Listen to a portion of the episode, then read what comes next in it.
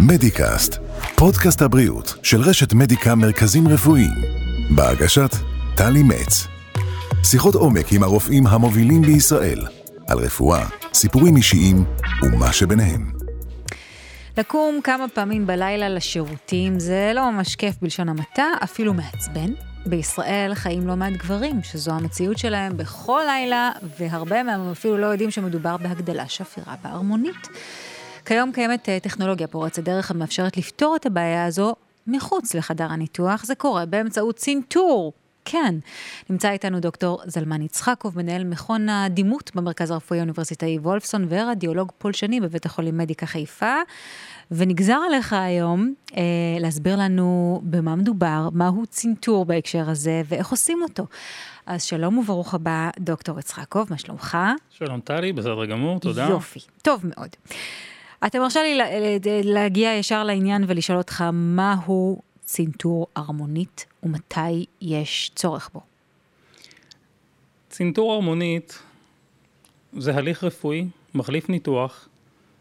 אם אנחנו מדמים את העולם אה, של הלב, שכולם מכירים אותו, שבו מבצעים מאות צנתורים ביום אה, במדינתנו הקטנה, אז באותה צורה אפשר גם להגיע להרמונית. בלב המטרה שלנו היא להחיות את הלב, כי אנחנו רוצים שהאדם ימשיך בחייו, ברור. ויאריך ימים, והרמונית שמציקה לאותו אדם, אותה אנחנו רוצים לחסום.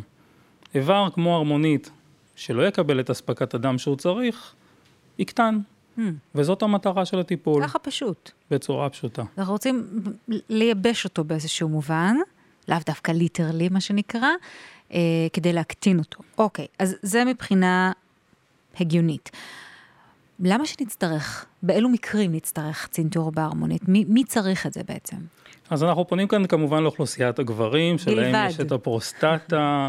אה, לפי הסטטיסטיקה, גברים החל מגיל 50, כ-50% מהם יסבלו מהרמונית מוגדלת, בגילאי ה-60-60 אחוז, בגילאי ה-70-70 אחוז, וצפונה, ככל ש... זה לא לטובת הקהל. נכון, ככל שהגיל אה, עולה, גם הסיכון גובר.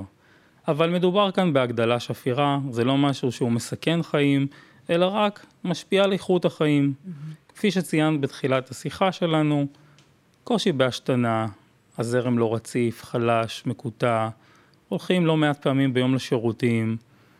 אבל מרגישים זה... שלא התרוקנו אוי. כמו שצריך, מתעוררים בלילה לפעמים פעמיים, חמש, וזה מציק, זה מקשה על אורח החיים. אני, אני מנסה לחשוב רגע על הדבר הזה. אמ, אם אתה אומר שבעצם הסטטיסטיקה אומרת שכל כך הרבה גברים אה, בהכרח יסבלו מזה בשלב כזה או אחר בחייהם הבוגרים, אמ, איפה הסיכון? זאת אומרת, יש כאן בכלל איזשהו סיכון או שמדובר רק באי נוחות שנלווית לזה?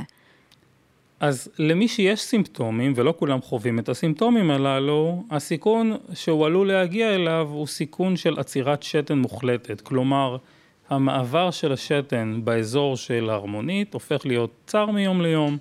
כשמגיעים mm. לעצירת שתן, עצירת שתן זה סיבוך. כן. זה סיבוך שלא מצליחים לתת שתן, לא מצליחים, השלפוחית מתמלאת בשתן, חלק מהשתן יכול אה, לזרום אחורנית לכיוון הכליות, ולפעמים הדבר הזה עלול גם לסכן חיים עם זיהום.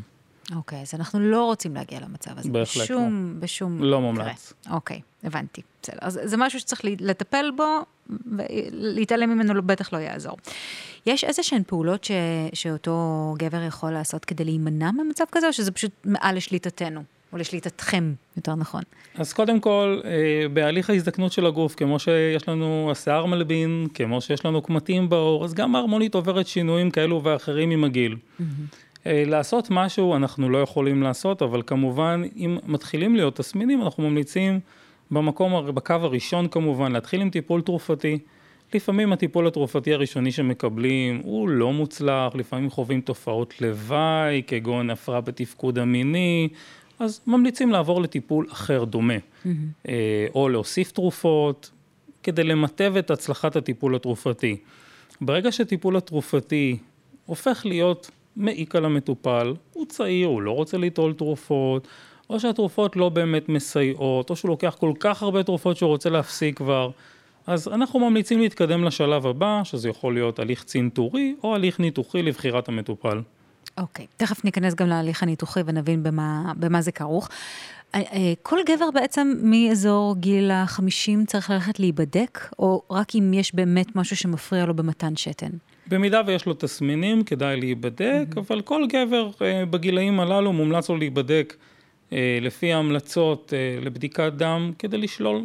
אה, זו בדיקת דם לא, שמגלה. יש, לא, זאת לא בדיקת דם שמגלה אם יש הגדלה שפירה, אלא בדיקת דם שבעצם היא בדיקת סקר לשלול גידול mm. בהרמונית, שזה מצב אחר לגמרי, זה לא המצב של הגדלה שפירה. אוקיי. רצו לכם להיבדק בכל מקרה. נכון. Uh, אתם סובלים ככה משהו לא נוח לכם? היבדקו. תגיד, uh, דיברנו על אופציית הצנתור, שהיא אופציה uh, שהיא אינה כירורגית מן הסתם, והיא באמת מהווה פתרון uh, יעיל וטוב. מהי האופציה השנייה? מה עומד מנגד? על מנת לבחור למטופל את האופציה הטובה ביותר בשבילו, גם צריך לדעת מה נפח ההרמונית שלו. Mm-hmm. כשמדברים על עולם הצנתורים, אנחנו צריכים נפח תחילי של 35 סמ"ק. אין לנו נפח עליון שנימנע מלצנתר. מה, מה המינימום? יש נפח? מינימום 35 סמ"ק אה, לצנתור על מנת אה. אה, להג... לטפל בו. Mm-hmm. בעולם הניתוחים, אז יש כאן שתי זרועות. הזרוע אחת אומרת שבנפח של עד 80-100 סמ"ק מקובל בשיטה סגורה לפתור את הבעיה, זה עדיין ניתוח. Mm-hmm. והזרוע השנייה שמעל 100 סמ"ק זה ניתוח כבר בשיטה פתוחה, פותחים את האזור של הבטן התחתונה ומסירים את ההרמונית בשלמותה. ואז אותו גבר יהיה ללא הרמונית כלל. ללא הרמונית, הוא ישתין נהדר, אבל uh, הליך הניתוח כרוך בסיכונים. מה המשמעות של להיות ללא הרמונית? אה, שום דבר מיוחד עבור אותו גבר, למעט, אה, הוא יסבול משפיכה אחורית ככל הנראה. Mm, הבנתי. אוקיי, בסדר. תגיד רגע עכשיו, בוא שנייה נצא מה, מה, מהאופציות הכירורגיות או כאלו שהן פחות, ואני רוצה לשאול אותך, אה, מה משך אותך דווקא לתחום הזה? מה גרם לך לבחור להתמחות דווקא בתחום הזה?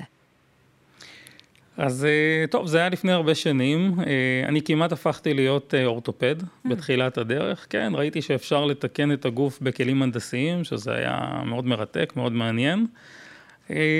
עד שפגשתי יום אחד את תחום הרדיולוגיה, מה שנקרא בשפת כולם רנטגן. כן. שזה תחום שנשמע מאוד מיושן, אבל הוא לא. שם גיליתי את ה-CT, גיליתי את ה-MRI וגיליתי את חדר הצנתורים.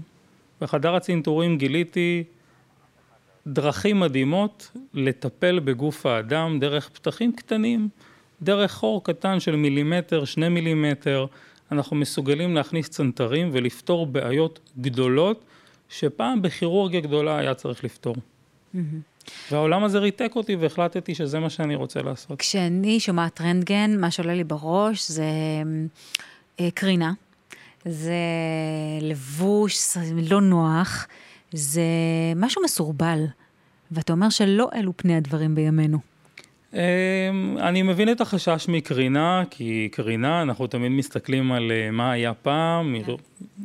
את הפצצת אטום, הפצצת האטום, את נזקי הקרינה, אבל זה לא הקרינה שלנו, אנחנו מתעסקים בקרינה רפואית. אם משתמשים בקרינה רפואית בצורה נכונה, היא לא אמורה להזיק. לא למטופל ובטח לא למטפל. אז אין חשש. מי שחושש לא. כשהוא שומע רנטגן כמוני, או קרינה, אה, נא להסיר את החשש. בהחלט. אין, אין רלוונטיות לדבר. לאן זה הולך הלאה מבחינתך? איך אתה רואה את הקדמה בתחום, ה, בתחום הרדיולוגיה הפולשנית בפרט? הרדיולוגים פולשניים זה עם מאוד מיוחד, זה עם שכל הזמן מנסה להמציא את עצמו מחדש. מצוין.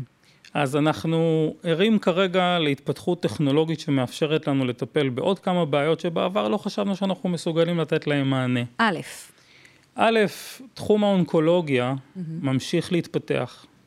לא צריך היום לתת בחלק מהמחלות האונקולוגיות טיפול תרופתי דרך הווריד במינונים מאוד מאוד גבוהים, שפשוט גורמים לגוף באמת לקרוס. Mm-hmm.